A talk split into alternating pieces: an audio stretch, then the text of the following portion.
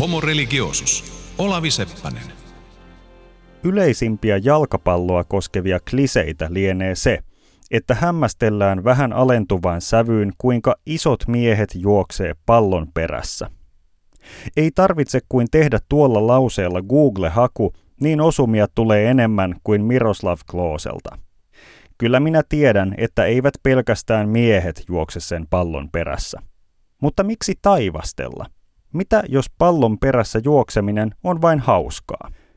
Toinen ja parempi ihmettelyn aihe voisi olla, kuinka paljon useammat ihmiset, puhutaan sadoista miljoonista, tuhlaavat auliisti aikaa ja rahaa päästäkseen vierestä katsomaan, kun toiset juoksevat pallon perässä. Ja katsojat hyväksyvät, että ne, jotka parhaiten potkivat palloa oikeaan suuntaan, saavat palvontaa, satumaisia rikkauksia, vaikutusvaltaisia tuttavia ja kauniita puolisoja. Miksi ihmeessä? Loppujen lopuksi nämä sankarithan vain potkivat palloa. Vaikka he syöttävät, ei kenenkään vatsa siitä täyty, ja heidän tekemiään maaleja ei voida talojen rakentamisessa käyttää. Miksi heitä arvostetaan niin paljon? Kun katsoo ihan vain menneisyyteen, saatika sitten maailman eri kulttuureihin, näyttää helposti siltä, että meillä ihmisillä on vahva taipumus tällaiseen toimintaan. Johonkin sellaiseen, mitä toteutetaan tiettyjen kaavojen mukaan, mihin osallistutaan maanisella innolla ja uhrataan paljon erilaisia resursseja, mutta mikä ei välittömästi tuota noita resursseja lisää. Ihmiset ovat rakennelleet pyramideja, temppeleitä ja kirkkoja. Ajatelkaa, jos kaikki ne materiaalit ja työtunnit olisi käytetty tavallisiin taloihin. Ihmiset ovat elättäneet spesialisteja, joiden työtä on opittujen sanamuotojen ja muuten myös opittujen liikeratojen toistaminen, joskus jopa huumeiden vetäminen ja näkyjen näkeminen. Pappeja, bramiineja, shamaaneja – Ajatelkaa, jos nämäkin höpisijat ja heilujat olisi pantu kuokan varteen, olisiko parilta nälänhädältä maailman historiassa vältytty? Ja miksemme me sitten nykyisin vaadi pallon jahtaajia tekemään jotakin oikeasti hyödyllistä? Jeesus Nasaretilainen olisi saattanut ymmärtää jalkapallon merkitystä. Hänhän sanoi, että ei ihminen elä pelkästään leivästä, vaan jokaisesta sanasta, jonka Jumala on puhunut. Nykyisinkin voidaan väittää, että ihminen ei elä pelkästään leivästä. Usein hän tuntuu tarvitsevan myös Ronaldon rangaistuslaukauksia, Petter Northugin loppukirejä tai lukemattomia muita asioita, joita urheilijat tekevät. Miten tätä oikein pitäisi ymmärtää? Entä millä muilla tavoilla urheilu liittyy siihen ilmiökenttään, jota tavataan kutsua uskonnoksi? Tästä puhumme homo religioosuksessa tänään. Verbaalista verryttelyä ja aatosten atletiikkaa harrastamaan saapui pitkän linjan urheilutoimittaja ja tietokirjailija Juha Kanerva. Kertoisitko ensin vähän yleisluontoisesti sun suhteesta urheilun maailmaan? Esimerkiksi, niin, että miten ja missä vaiheessa päädyit urheilun pauloihin ja, ja tota, millaiset lajit tai ilmiöt kiehtoo eniten? Mulla urheilun seuraaminen alkoi varsin nuorena siinä 8-9-vuotiaana mustavalkoisesta televisiosta 70-luvulla – siirtyi sitten urheilukenttien puolelle sekä katsojana että myös itse urheilijana. Olin kovin innos, innos, innostunut yleisurheilija esimerkiksi. Siihen aikaan tehtiin paljon muutakin ja jostain syystä kiinnostunut tosi paljon niin tilastoista, ajoista, ennätyksistä, maalimääristä ja niin edelleen. Ja siitä, siitä tuli jonkunlainen semmoinen – mania kerätä informaatiota ja painaa se vielä mieleen. Ja se on säilynyt koko elämän ajan, eli edelleenkin jotenkin tämmöinen numerologia, erityisesti urheilussa, miksi ehkä jossain muussakin, muillakin elämäalueilla, niin kiehtoo ja, ja siihen tavallaan niin kuin pysähtyy aina ää, miettimään niiden numeroiden ja tilastojen merkityksiä, ikään kuin analysoimaan niitä. Suomen kansallisen urheilukulttuurin patriarkkoihin kuulunut Lauri Tahko Pihkala sanoi olevansa ateisti, joka uskoo urheiluuskontoon. Musta jotenkin tuntuu, että ei hän ole ihan ainoa tässä maailmassa, jota voisi luonnehtia näin. Oletko sä törmännyt ilmiöihin, joita voisi kutsua urheiluuskonnoksi? Kyllä mä oon törmännyt ja kyllähän tietyllä lailla urheilu noin niin kuin laajemminkin on sukua uskonnolle tai jopa niin kuin, äh, elimellinen osa uskonnollisia menoja, jos nyt katsotaan niin kuin historiallisessa kontekstissa ja perspektiivissä. Et, et jos muistetaan, mistä esimerkiksi antiikin olympiakisat saivat alkunsa, niin sehän liittyi jumalten palvontaan, heidän toisaalta lepyttelemiseen ja, ja toisaalta tuota, glorifiointiin ja mm, ne, toki se, se oli pakanallista aikaa näin niin kuin kristillisessä mielessä, mutta äh, nehän oli tämmöisiä rituaalin, rituaalinomaisia menoja, joissa tosiaan tämmöinen niin nuori ihmisvartalo äh, valjastettiin sen yhteisön äh, ikään kuin voiman tuottamiseksi ja elinvoiman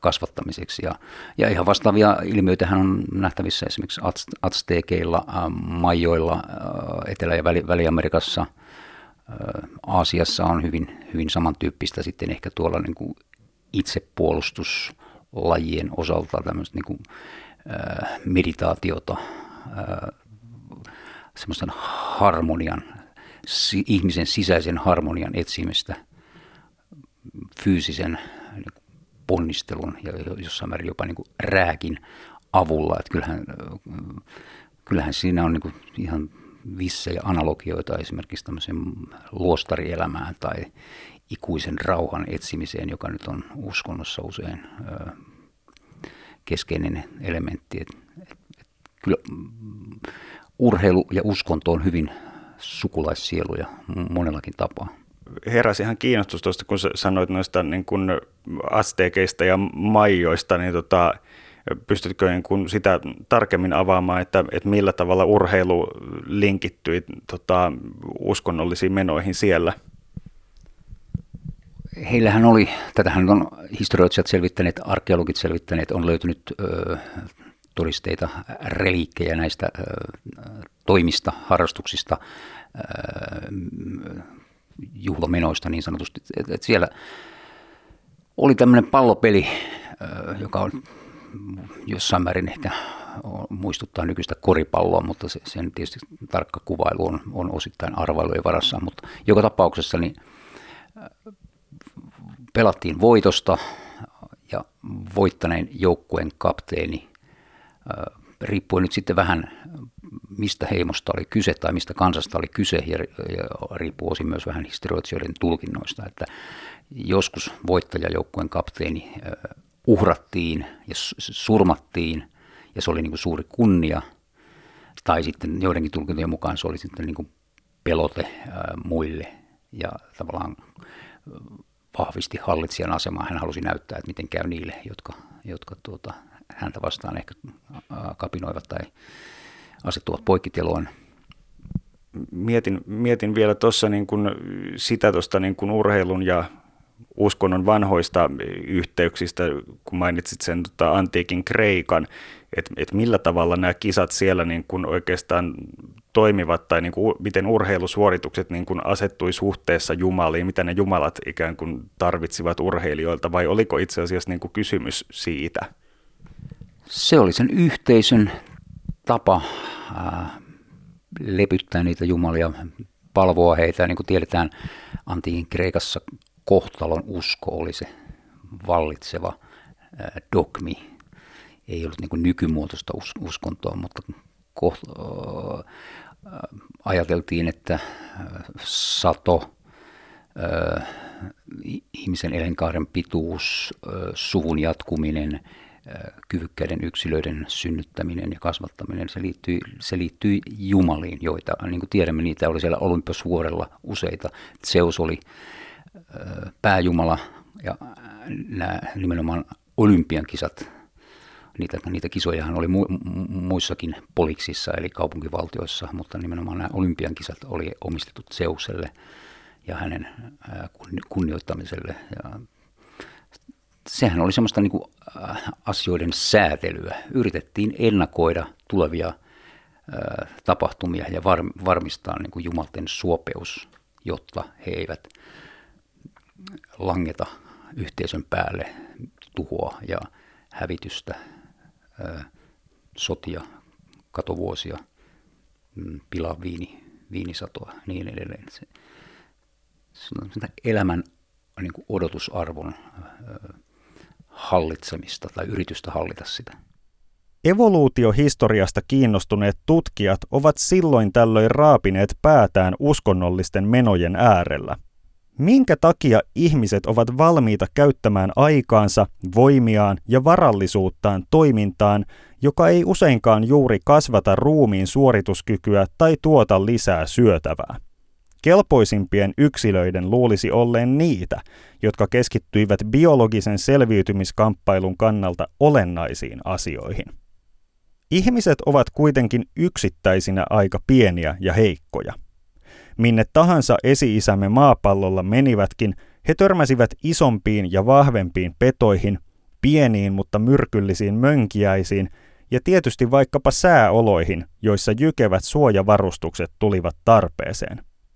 Selviytymistä ei ehkä parhaiten varmistanutkaan oma supernopeus ja supervoima, vaan se, että selustaa takaamassa oli runsaasti muitakin keskinkertaisuuksia.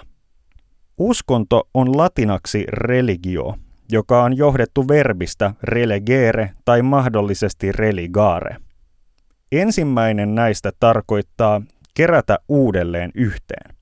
Ohjelmassamme käsitellyistä ilmiöistä harva, jos mikään, saa ihmisiä kerätyksi yhteen niin tehokkaasti kuin urheileminen. Tämän ovat kyllä panneet merkille uskonnon tutkijat ja muutkin uskonnosta kiinnostuneet. Mutta millä mekanismeilla yhteen liittyminen ihan konkreettisesti toimii? Ajatellaan vaikka helsinkiläistä jääkiekkojoukkue HIFKta – Siihen aikaan, kun minä tutustuin HIFKiin, vuosituhannen vaihteen paikkeilla siis, joukkueen logona oli punainen kissapedon pää sinisellä taustalla. Silloin tämä tunnus oli melko uusi, kun taas nykyään se on siirtynyt jo taka-alalle joukkueen mainonnassa. Kuitenkin se oli erittäin suosittu, moneen paikkaan painettu ja ennen kaikkea se jätti jälkensä kieleen.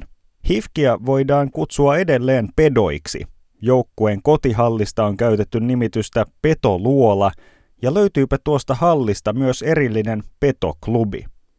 HIFK on Pedon joukkue tai Pedon heimo. Reilun sadan vuoden takaisessa kirjassaan Uskontoelämän alkeismuodot ranskalainen sosiologi Emil Durkheim keskittyi Australian aboriginaalien elämänmenoon. Eri heimoilla oli omat toteemieläimet, joita kohdeltiin erityisten sääntöjen mukaan, joita palvottiin yhteisissä rituaaleissa ja joiden kuvia heimolaiset saattoivat pitää mukanaan. Durkeimin mukaan uskonto ilman jumalia oli hyvinkin mahdollinen, mutta toteemia uskonnossa ei voinut välttää. Hänen tulkinnassaan toteemi ei ollutkaan Jumala, vaan se oli symboli, jossa useista ihmisistä koostuva heimo tiivistyi yhteen hahmoon. Kunnioitus toteemia kohtaan olikin siis kunnioitusta sille joukolle, josta itse kunkin elämä riippui. Nykyisen vaikkapa helsinkiläisen elämä ei yleensä riipu vain yhdestä joukosta tai verkostosta, ja vaikka urheiluseura voi olla tärkeä, niin ravintoa, asuntoa tai turvallisuuspalveluita ei yleensä saada sen kautta.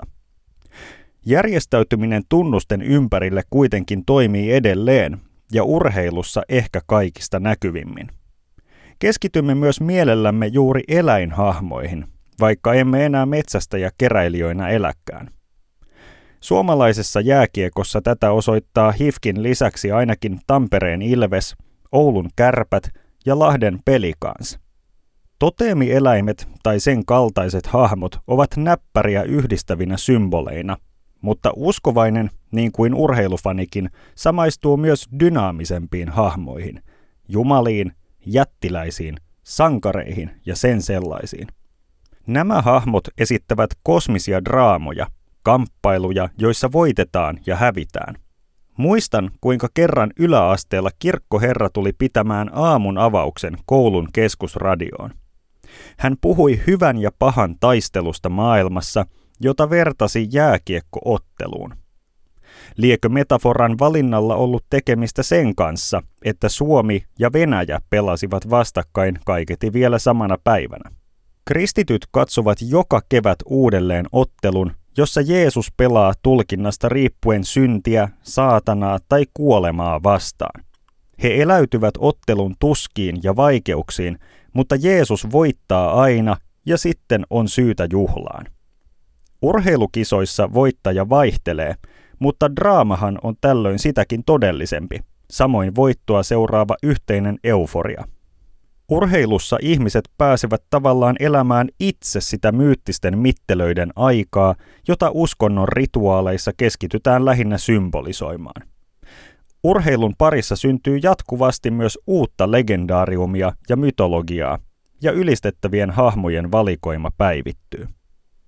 Jotkut akateemikot, esimerkiksi psykologi Daniel Wan, ovatkin verranneet urheilun fanikulttuuria monijumalaiseen uskontoon. Kiinnostavasti he ovat liittäneet siihen määritelmän primitiivinen, jota Durkheimkin käytti verratessaan toteemikultteja vaikkapa kristinuskoon.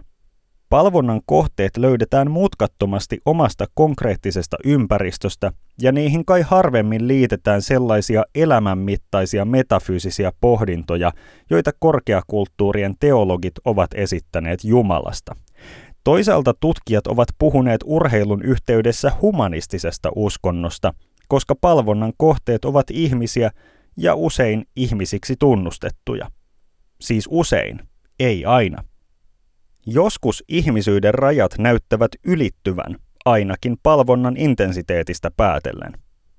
Varmaan semmoinen ylitse muiden nouseva figuuri urheilussa on Diego Armando Maradona, jos, jonka status hänen kotimaassaan Argentiinassa on jotain sellaista, jota on niin järjellä vaikea ymmärtää, koska me, me tiedämme, että hän on hän on aika kontroversaali persoona, on rikostuomioita, on elämäntapojen kanssa melkoisia ongelmia, terveyden kanssa tiettyjä mielialavaihteluja tässä nähty, nähty vuosien ja vuosikymmenten mittaan. Mutta samaan aikaan tuntuu, että Argentiinan kansa antaa hänelle anteeksi melkein niin kuin mitä tahansa. Voisi ehkä vähän viitata siihen, mitä Matti Nykänen ö, oli meillä Suomessa, että vähän tämmöinen raikuli poika, poika ja renttu, mutta kansa ikään kuin näki, näki sen kaiken sisälle ja sen kultaisen sydämen. Ja Maradonan suhteen Argentiinassa tuntuu olevan vähän sama, sama asia, että, että ihan sama mitä hölmöilyjä hän tekee, niin hän saa ne anteeksi, koska hän on aikanaan tuottanut sille kansalle, kansakunnalle niin merkittäviä elämyksiä, kokemuksia ja vielä, vielä siten, että heillä, kun heillä oli sotatilakin Britannian kanssa 80-luvun alussa Falklandin saarista, niin Maradonasta tuli se, joka, vaikka he hävisivät sen sodan, mutta Maradona näytti sitten muutama vuotta myöhemmin pelikentällä englantilaisille, että miten, tätä, miten tätä hommaa tehdään. Ja hän nöyrytti englantilaisia upealla maalillaan ja sitten vielä viekkaudellaan, niin tiedämme termin Jumalan käsi, joka jäi elämään omaa elämäänsä, niin se Jumalan käsi elää edelleen omaa elämäänsä koko, koko maailmassa, mutta ennen kaikkea Argentiinassa. Ja, ja voisin kuvitella, että tätä jatkuu, jatkuu vielä use, useita vuosia, ja jos Maradona joskus kuolee, moni mielestä hän on, hän on varmaan kuolematon, niin, niin kyllähän hänen palvontansa todennäköisesti jatkuu. Ja sitten jos mietitään nykyistä argentinalaista jalkapallosankaria Leo Messia, niin ei hän ole saavuttanut, vaikka, vaikka hän saattaa olla ehkä parempi pelaaja, niin ei hän ole saavuttanut samanlaista asemaa argentinalaisten silmissä kuin, kuin Maradona. Hän on, hän on, häneltä puuttuu sellaisia ö, ikään kuin – jumalallisia piirteitä jotka, jotka tekisivät hänestä ikään kuin ikuisen hahmon. Ja Mar- Maradona on pystynyt ää, tuottamaan kansalaisille sellaisia transcendentaaleja kokemuksia, jo, jotka, jotka eivät vaan poistu, vaan jotka jäävät elämään omaa elämäänsä. Ja sen, sen takia hän, hänestä on tullut ikään kuin pyhimys. Maradonan elämässä on kieltämättä joitakin varsin jumalallisia tai ainakin kristusmaisia piirteitä. Argentiinan lisäksi nämä näkyivät erityisen hyvin Napolissa, jossa tämä pelasi 80-luvulla. Ei ole liioiteltua sanoa, että Maradona oli napolilaisten oma vapahtaja. Napoli oli perinteisesti ollut mafian hallitseman köyhän Etelä-Italian pääkaupunki, jota pohjoisempana halveksitaan. Jalkapallokatsomoissa tämä on ilmennyt erityisen räikeästi. Torinon ja Milanon joukkueiden faniporukat ovat haukkuneet napolilaisia likaisiksi, tauteja kantaviksi ja toivoneet heille kaikenlaista pahaa. Eikä Napolin SSC-joukkue ollut pohjoisiin kilpailijoihin verrattuna kovinkaan menestynyt, ennen kuin siihen ostettiin argentiinalainen huippupelaaja Maradona. Tällöin paikallisessa lehdessä kirjoitettiin näin. Meiltä puuttuu pormestari, taloja, kouluja, busseja, työllisyyttä ja viemäröintiä, mutta millään näistä ei ole väliä, koska meillä on Maradona. Uusi kiinnitys teki Napolin joukkueesta Italian pääsarjan mestarin ja Italian kapin voittajan. Tämä vaikutti kaupunkilaisiin valtavasti, he olivat kuin uudesti syntyneitä. Asif Kapadian tuoreessa Diego Maradona-dokumentissa kerrotaan, että pian melkein kaikilla napolilaisilla olikin Maradonan kuva kotona, monesti sängyn yläpuolella Jeesuksen kuvan vieressä. Sairaanhoitaja vei Maradonan verinäytteessä käytetyn koeputken paikalliseen kirkkoon säilytettäväksi. Tämä pelaajahan oli tehnyt kuin Jeesus ja nostanut heikosti pärjäävän kansan arvoon arvaamattomaan. Mestarin ja hänen omiensa suhde koki kuitenkin synkän käänteen jalkapallon maailmanmestaruuskisoissa 1990, kun Maradona pelasi Argentiinan riveissä maaottelun Italiaa vastaan. Ottelu oli vieläpä sijoitettu Napolin San Paolo-stadionille, paikkaan, jossa Napolin kansa oli jo vuosia juhlinut vapahtajansa ja tämän ihmettekoja. Paikalliset eivät kuitenkaan voineet kannustaa Argentiinaa edes Maradonan takia, ja kun tämä sitten rangaistuspotkullaan ratkaisi ottelun Italian tappioksi, koko kaupunki käänsi hänelle selkänsä. Jo pitkään julkisena salaisuutena sivuutettu vapaa-ajan huumeiden käyttö alkoikin nyt aiheuttaa hänelle ongelmia viranomaisten kanssa. Suosio satojen ihmisten vaihtui jo syytökseen, hieman niin kuin virressä on kuvattu Jeesus Nasaretilaisen viimeistä viikkoa. Homo religiosus. Olavi Seppänen. Jos kerran urheilu tekee ihmisten keskuudessa niin paljon samaa kuin uskonto, sopisi olettaa, että näiden kahden välillä on nähty kilpailua historian kuluessa. Ja kyllä siitä merkkejä onkin. Urheiluottelut pidetään usein pyhäpäivinä koska silloin ihmisillä on periaatteessa aikaa osallistua niihin. Tämä kuitenkin tarkoittaa, että ne ovat muodostuneet kirkon menojen kilpailijoiksi. Arkkipiispa emeritus John Wikström, joka on myös innokas urheiluihminen, kertoi minulle aikoinaan tapauksesta, jolloin hän kilpaili sunnuntaina pidetyssä hiihtotapahtumassa. Jotkut eivät hyväksyneet tätä mukisematta, vaan huomauttivat, että piispan olisi pitänyt tietenkin olla kirkossa. Uskonnon ja urheilun kilpailuasetelmaan on puututtu joskus lainsäädännölläkin, toistaiseksi kai pelkästään uskonnon aseman turvaamiseksi. Sanotaan näin, että jos ennen mentiin kirkkoveneellä äh, sunnuntaisin usean tunnin matka kirkkoon ja takaisin, ja no siinähän tuli se liikuntakin samalla, ainakin niille, jotka so, soutivat, joita nyt oli, oli yleensä niissä isossa veneissä monta, niin tässähän on vähän, vähän samanlainen tämmöinen vapaa- ja vietto tapa. No, okei, jalkapallosuhteen se päivä oli yleensä lauantai, koska sunnuntaina urheilu oli pitkään kiellettyä, koska se sapatin pyhittäminen oli, se oli, niin kuin, se oli normi. Ja, ja monissa kulttuurissa, monissa maissa, esimerkiksi Britanniassa, niin sunnuntaisin ei kilpailtu lainkaan. Se alkoi, alkoi hyvin myöhään, myöhään vasta 1900-luvulla, jolloin sunnuntaina sai, sai alkaa tuota, järjestämään urheilukilpailuja. Mutta se lauantai-rituaali korvasi osittain kirkon menoja. Kun urheilutapahtumat sunnuntaisin sitten on sallittu, ei ole jäänyt epäselväksi, mihin suurin osa ihmisistä haluaa suunnata hartaimmat tunteensa ja palvovan huomionsa. Yksi kiehtovista korrelaatioista uskonnon ja urheilun välillä onkin se, että kirkossa käymisen vähentyessä urheilutapahtumien katsominen on lisääntynyt samassa suhteessa. Näin raportoi esimerkiksi verkkojulkaisu Huffington Post. Ja entäpä tämän jakson alussa mainitut katedraalit ja pyramidit? Saan oikein kaivella muistiani, mutta mieleeni ei tule yhtäkään prameaa tai edes vähemmän prameaa uutta kirkkoa, joka maassamme olisi rakennettu omana elinaikanani. Eiköhän isoimmat rahat tänä päivänä upotetakin urheilun temppeleihin, Suomessa sellaisiin kuin vaikka Tampereen kansi tai HIFK on mahdollinen tuleva kotiareena Garden Helsinki. Temppeleissä pelaavat joukkueet ovat myös houkuttelevia sijoituskohteita, eivätkä pelkästään lippuja ja paitoja ostaville faneille, vaan yksittäisille huippurikkaille ihmisille.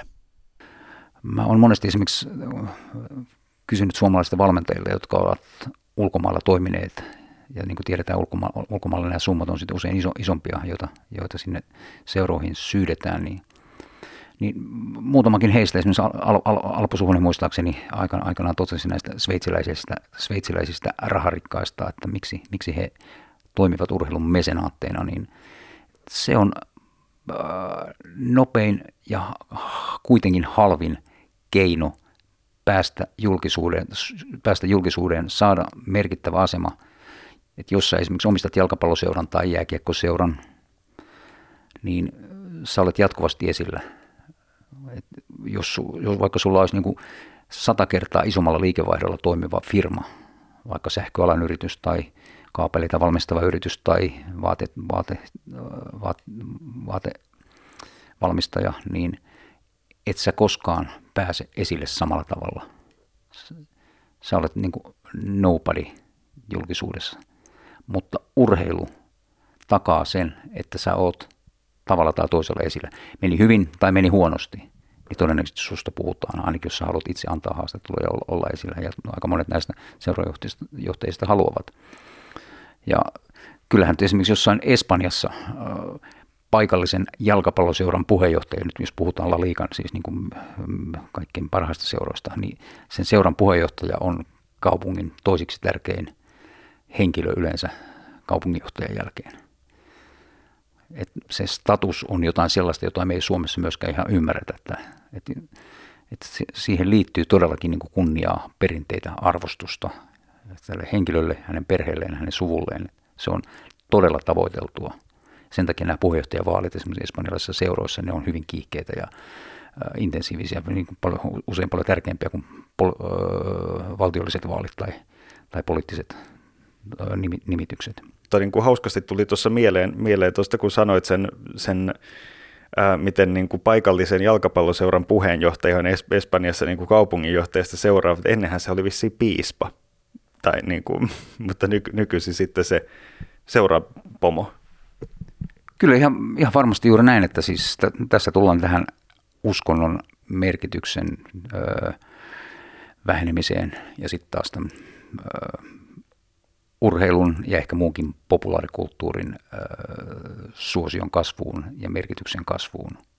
Kuitenkin vähintään yhtä paljon kuin kilpailua olen löytänyt urheilun ja uskonnon historiasta hyvin viritettyä rinnakkaiseloa.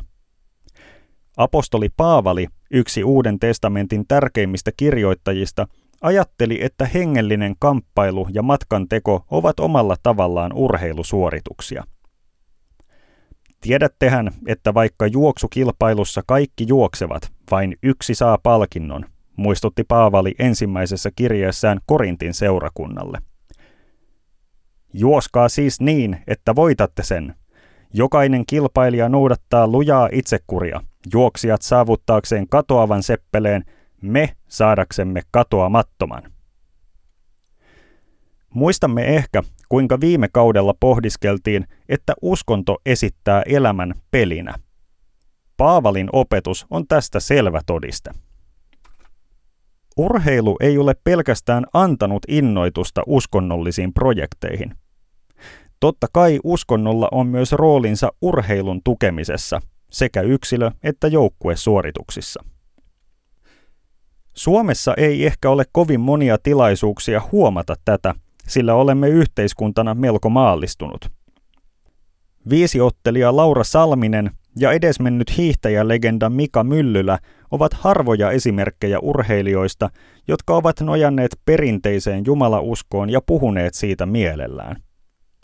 Mutta siellä, missä uskonto kuuluu olennaisemmin ihmisten arkeen, se kulkee tietenkin heidän mukanaan myös kisakatsomoon, pukuhuoneeseen tai kentälle. Näkyvintä tämäkin lienee jalkapallossa. Totta kai sitten erityisesti katolisissa maissa siihen liittyy, siihen liittyy tämä uskonnollisuus, pelaajien palvonta, sen seura ikään kuin vaakunan symbolien jumalointi tai tuota, esilläpito. Että kyllähän, kyllähän se on tämmöistä niin kuin,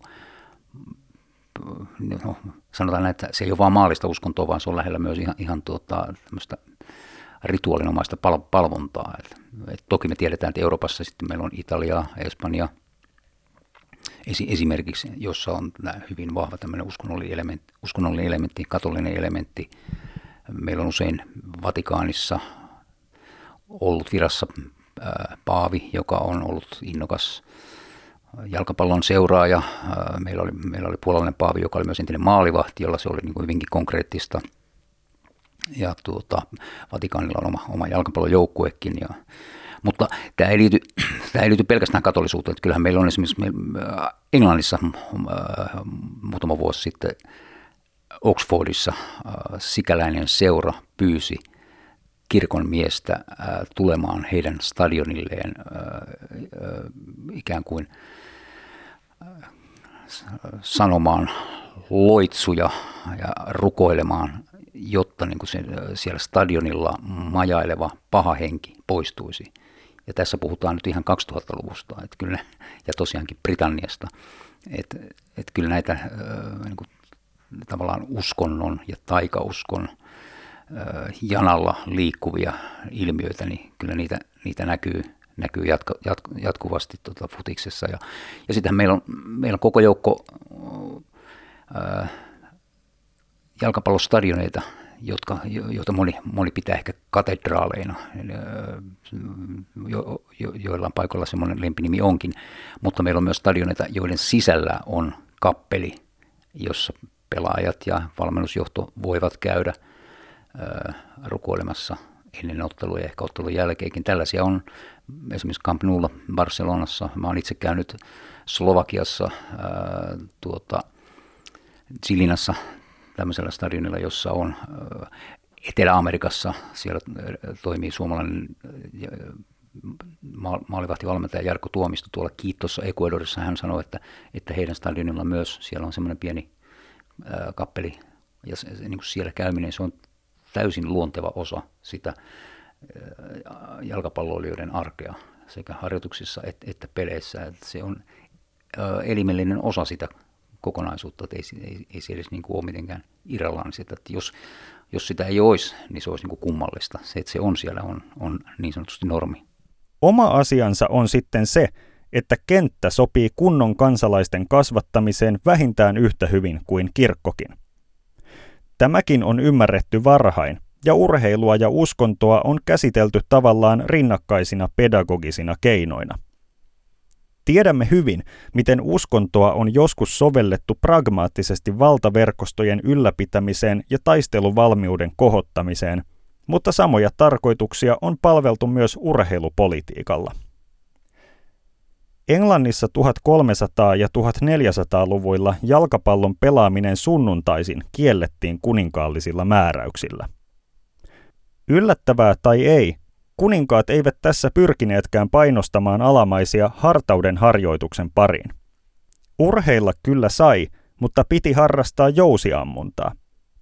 Aikakauden sodankäynnissä jousella ampuminen oli tärkeä taito, kun taas jalkapallossa ei nähty mitään maanpuolustuksellisia etuja.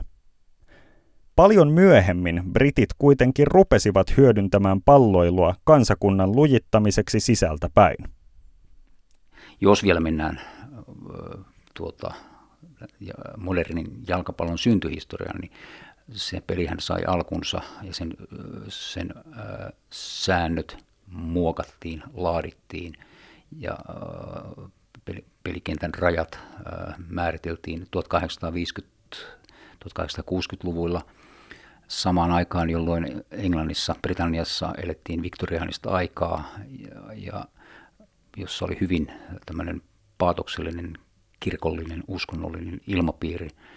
Ja tästä modernista urheilusta, jalkapallosta, rugbysta, kriketistä, myös sitten rata- ja kenttäurheilusta, tenniksestä, muutamasta monista muistakin lajeista.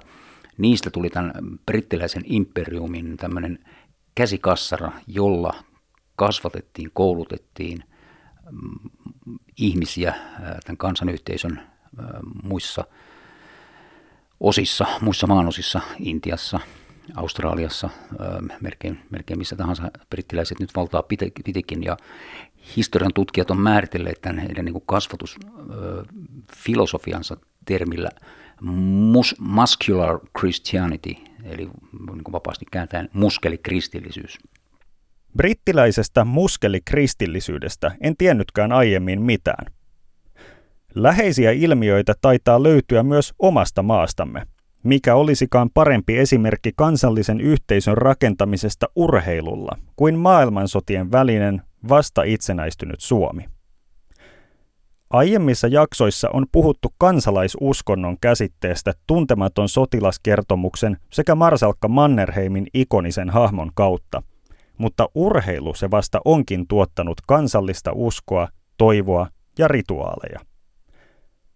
Ja ehkä kansallisen pelastuksenkin. Urheiluuskovaiseksi tunnustautunut Lauri Pihkala kehitti 1910-luvulla pesäpallonimisen pelin – jossa oli sisäänrakennettuna muun muassa maanpuolustuksen elementtejä. Piti osata heittää palloa pitkälle muun muassa siksi, että käsikranaattiakin piti heittää.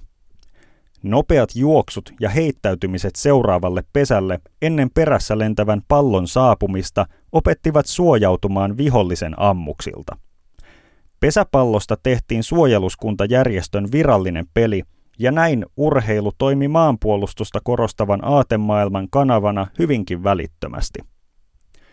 Samalla urheilu vaikutti laajemmalla rintamalla ja muodosti käsityksiä siitä, millainen tämä puolustettava kansallinen yhteisö oikein on.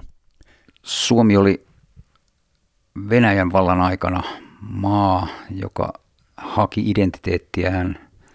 Tietysti sitä suomen kieltä propagoitiin, suomalaista kansallista kulttuuria, kulttuuria luotiin, etsittiin, yritettiin löytää historiallisia juuria, mutta sitten kun oltiin itsenäistytty, niin otettiin myös tämmöinen vähän niin kuin moderni, modernimpi loikka, haluttiin pärjätä nykyajassa niin sanotusti, modernissa koneromantiikan ajassa.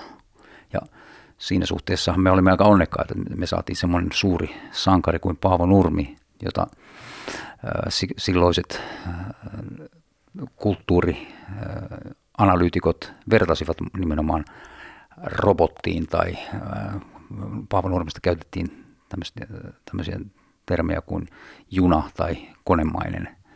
Ja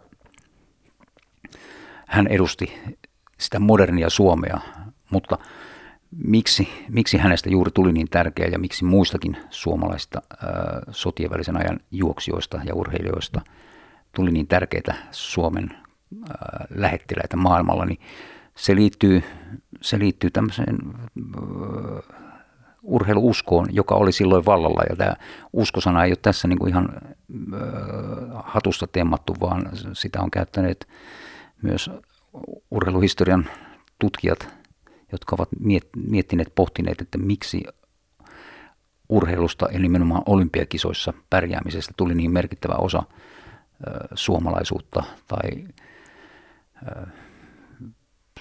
Suomen kansan lempi, lempilapsi 20-luvulla, 30-luvulla. Ja toki Tukholman olympiakisat 1912 Hannes Kolemainen oli ikään kuin aloittanut tämmöisen suomalaisen menestystarinan voittamalla kolme olympiakultaa naapurimaassa käydyissä kisoissa ja loi samalla tietyn odotusarvon tuleville juoksijoille ja muille, muillekin urheilijoille. Ja vuonna 2020, kun järjestettiin ensimmäiset, äh, ensimmäisen maailmansodan jälkeiset olympiakisot, joissa Suomi sitten oli itsenäisenä joukkoina mukana, niin jälleen Suomi oli menestyksellinen ja meillä oli todellakin nuori Paavo Nurmi, meillä oli vielä vanha Hannes, Hannes Kolemainen, joka voitti maratonin, sitten meillä oli erinomaisia painijoita, keihänheittäjiä.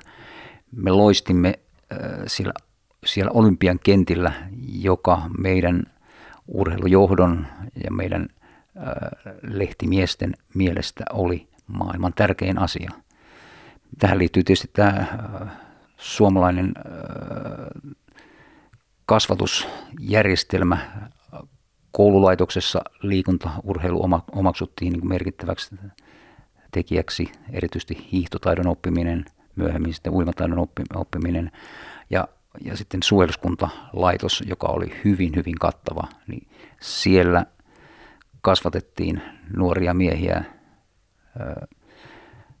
jotta he takaavat Suomen puolustuskyvyn jatkossa ja siihen liittyi liikkuminen, urheilu ja ne esikuvat, joita heille tarjottiin, ne oli näitä meidän menestyksekkäitä urheilijoita. Urheilun suuri merkitys kansalaishyveiden opettajana ja yhteisöä kokoavien rituaalien lähteenä heijastuu tietenkin siihen, millaisena urheilijat kokevat oman asemansa vaatimukset. Tätä on tutkinut esimerkiksi Kirsi Hämäläinen Jyväskylän yliopistossa – Terveelliset elämäntavat ja hallittu, rauhallinen käytös korostuvat tavalla, johon tuskin törmäisi muusikkojen, kirjailijoiden tai näyttelijöiden kohdalla. Media piirtää esiin urheilijan pyhimysmäistä prototyyppiä omalla toiminnallaan. Töppäillyt mediasankari tipautetaan nopeasti jalustalta, mutta ei otsikoista, tiivistää hämäläinen ja huomauttaa lisäksi, että vaikka markkinavoimat näyttävät hallitsevan urheilua, perinteiset arvot kaivetaan kyllä esiin silloin, kun urheilija epäonnistuu niissä. Mediasuhteensa puolesta huippuurheilija muistuttaakin yllättävästi pappia. Jos pappi hautaa humalassa, se on uutinen, mutta jos maalari maalaa humalassa, se ei ole kuten professori Teemu Taira kiteytti eräällä luennollaan. Urheilijoiden kuulee harvemmin kilpailevan humalassa, mutta muuten suoritukseen vaikuttavat aineet ovat urheiluetiikan tunnetuimpia ongelmia. Urheilijan dopingin käyttö on maallisen maailman ilmiöistä oikeastaan lähimpänä sitä, kuinka raamatussa kuvatut ensimmäiset ihmiset lankeavat syntiin. Edenin puutarhan kielletty hedelmähän antaa heille jumalallisia kykyjä, mutta sen syömisestä seuraa pelikieltoa, tai oikeastaan pudotus alempaan sarjaan. Ja sitten on myöhäistä katua. Ehkä dopingia pidetään niin kauheana juuri siksi, että se on synneistä vanhin, kaiken pahan alku ja juuri. Suomessa monet muistavat vuoden 2001 skandaalin hiihdon maailmanmestaruuskilpailuissa Lahdessa. Yksi kielletystä aineesta kärähtänyt hiihtäjävirtuosi Mika Myllylä julkaisi tapauksen johdosta Suomen kansalle osoitetun testamentin. Tämä teksti ei säästele sanoja kertoessaan, miten syviä merkityksiä urheiluun voi liittyä. Uskon, että Jumala tahtoi näin kohdallani käyvän – Sydämeni pohjasta haluan pyytää virhettäni anteeksi Suomen kansalta ja koko urheilevalta maailmalta. Samalla esitän nöyrät kiitokseni kaikille tukijoilleni vuosien varrelta. Urheilu antoi minulle paljon, paljon se myöskin otti. Nyt ei ole enää kiire. Taistelu on ohi. On aika uuden elämän. Kauan sitten, kun pienenä poikana Tervanevalle ensimmäisen kerran jalkani upotin, alkoi elämässäni suuri seikkailu, josta tuli loputon tuska. Testamenttinsa viimeisessä kappaleessa Myllyllä kertoo tuon hiljaisen Tervanevan mystisestä kutsusta ja matkastaan Nevan laitaan pyytämään sielulleen rauhaa. Huippuurheilun maailma on rankka. Virheet voivat kostautua erittäin ankarasti. Olosuhteet eivät ehkä kuitenkaan turhan päiten ole muovautuneet tähän suuntaan. Urheilijat nimittäin ovat vahvoja eettisiä symboleja, jotka aidosti vaikuttavat yleisönsä toimintaan jo pelkällä läsnäolollaan. Tästä tunnetaan esimerkkejä, joista puhuin Juha Kanervan kanssa. Mä muistan, että tuolla tuota telkkarin jälkihiki-ohjelmassa kerrottiin, kerrottiin tuota kerran tämmöinen juttu, että kun jalkapalloilija Mo Salah rupesi pelaamaan Liverpoolissa, niin hyökkäykset ja uhkailut muslimeja vastaan vähentyi tämän kaupungin alueella. Tämä tota, kun futaaja loi semmoista goodwillia sinne suuntaan. Tuleeko mieleen muita esimerkkejä urheilusta tämmöisenä etiikkaa säätelevänä voimana? Kyllähän nämä urheilutapahtumat tai tietyt, äh, tiettyjen esimerkiksi vihamielisten seurojen tai maiden kohtaamiset urheilukentällä niin on historian aikana äh, johtaneet joskus tällaisiin hyvinkin yllättäviin rauhanomaisiin – ratkaisuihin tai seurauksiin, vaikka odotettavissa tai pelättävissä on ollut vihamielisyyksiä tai jopa, jopa tota väkivaltaisuuksia.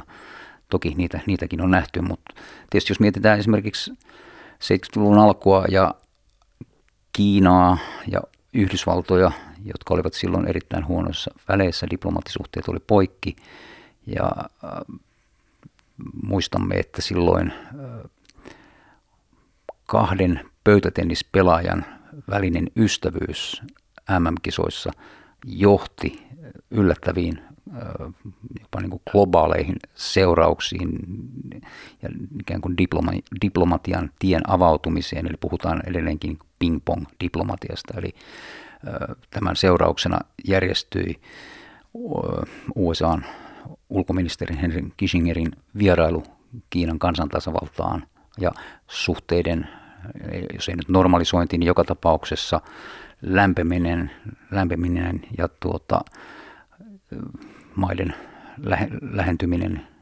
joka, joka jatkui sitten sen, sen jälkeenkin. Että kyllähän siinä puhutaan joku melkoisen koko luokan asiasta. Homo religiosus. Olavi Seppänen. Palataan tässä kohtaa sanaan religio, jonka toinen mahdollinen taustaverbi oli religare. Se tarkoittaa sitoa uudelleen kiinni. Urheilujoukkueen totemimaiset tunnukset, ottelurituaalit ja urheilijoiden esimerkki tuottavat tietenkin sitoutumista faneissa, mutta mitäpä jos mietitäänkin nyt urheilun merkitystä urheilevan yksilön kannalta?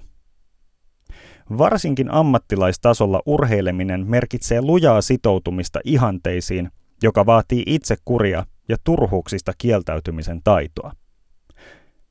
Urheilemiseen liittyy myös olennaisesti rasitus, epämukavuus ja itsensä satuttamisen vaarat, joita ihmiset useimmissa yhteyksissä karttavat. Vai karttavatko? Suuri rasitus voi myös tuottaa omanlaisensa euforian. Kirsi Hämäläisen tutkimuksessa urheilijat ajattelivat esimerkiksi, että oikea urheilija oppii nauttimaan harjoittelun aiheuttamasta tuskasta. Kipeät lihakset ovat merkki tehdystä työstä, ja siitä tunteesta urheilija nauttii. Vastaavasti uskonnollisessa rituaalissakaan esiintyvä itsekidutus ei ehkä tunnu pelkästään pahalta, jos on syvästi omaksunut rituaaliin liittyvät positiiviset merkitykset – Arhusin yliopistossa tehtiinkin muutama vuosi sitten tutkimus tuskallisesta hinduseremoniasta, jota harjoitetaan Mauritiuksen saarella. Ihmiset pistävät ihonsa metallipiikkejä, ottavat selkäänsä raskaat kantamukset ja kulkevat helle ilmassa ylös vuorelle, jossa on temppeli. Tutkimuksen mukaan nämä itsensä piinaajat kokivat psyykkisen hyvinvointinsa kohentuneen rituaalin jälkeen verrattuna sitä edeltävään aikaan. Tämän lisäksi rituaalia sivusta seuranneet olivat halukkaampia tekemään lahjoituksen temppelille kuin ne, jotka eivät olleet nähneet koettelemusta. Rituaali vahvisti niin sanotusti prososiaalista käyttäytymistä. Ehkäpä vastaavia vaikutuksia meikäläisessä yhteiskunnassa tuottaakin urheilijoiden kestämä rääkki, jota muut kerääntyvät katsomaan. Askeesin käsite liitetään monesti siihen, että joku vetäytyy yksinäisyyteen tai ainakin tiukkojen sääntöjen hallitsemaan yhteisöön harjoittamaan mietiskelyä. Seurauksena tästä pitäisi olla heiveröinen ja intohimoton keho, jossa asuu viisas mieli. Näinkö tosiaan? Ei aivan välttämättä. Antiikin kulttuureissa askeetti saattoi yhtä lailla olla jollekin fyysiselle harjoitukselle omistautunut ruumiin suorituskykyä ja kauneutta alati pidemmälle kehittävä tyyppi. Modernissa urheilussa asketismin vanhat merkitykset ovatkin tavallaan tehneet paluun. Ja kuten tiedämme, niin urheilun liikkumisen tuoma niin endorfiini humalakin on aika vahva ja se on suorastaan niin riippuvuutta – ja se semmoinen niin maaninen harjoitteleminen, niin kyllähän se saattaa muuttua myös semmoiseksi esko, eskapismiksi ikään kuin arjesta. Että, että jos niin arjen opinnot, työt, velvollisuudet tuntuu jotenkin ahdistavalta, niin se mm, tuntikausien päivittäinen urheilu, liikkuminen, sehän voi olla tietynlainen korvike siitä, siitä arjesta, että sä voit itse, itsellesi ikään kuin todistaa, että mä käytän ö, venyttelyyn, veryttelyyn, harjoitteluun, hierontaan, palautumiseen, terveelliseen ravintoon 10 tuntia, 12 tuntia. Eihän mulla mitään muuta enää oikeastaan jääkään. Sitten vähän lepäämistä ja sitten yöuni. Niin kyllähän siinä on tämmöinen käänteinen askees, askeesi, jos voisi sanoa, että tehdään paljon rankasti, mutta samalla ikään kuin vetäydytään kuoreen ja ollaan, ollaan vähän niin kuin sivussa muusta maailmasta. Yhteistä on myös toivo tulevasta jalostumisesta, joka saavutetaan keskittymisen ja omistautumisen kautta. Urheilusta tosin ajatellaan harvemmin, että se tuottaisi tuon puoleisen autuuden, jota uskonnoissa voidaan tavoitella. Ortodoksisessa kristillisyydessä puhutaan teosiksesta eli jumalallistumisesta, jossa ihminen kasvaa Jumalan kaltaisuuteen. Buddhalaisuuden ihanne on oppia haluamaan vähemmän, kunnes halu viimein lakkaa kokonaan. Vaikka kohtuus kaikessa kuuluu monien uskontojen etiikkaan, rohkaistaan niissä samalla ajattelemaan äärimmäisyyttä tai täydellisyyttä, joka on ehkä vain juuri ja juuri horisontin takana – ja johon voi periaatteessa päästä? Semmoiset lajit kuin painonnosto ja pöytätennis on tässä suhteessa mielenkiintoisia ja yllättäviä. Esimerkiksi painonnostossa suoritus kestää hyvin lyhyen ajan, mutta se keskittyminen siihen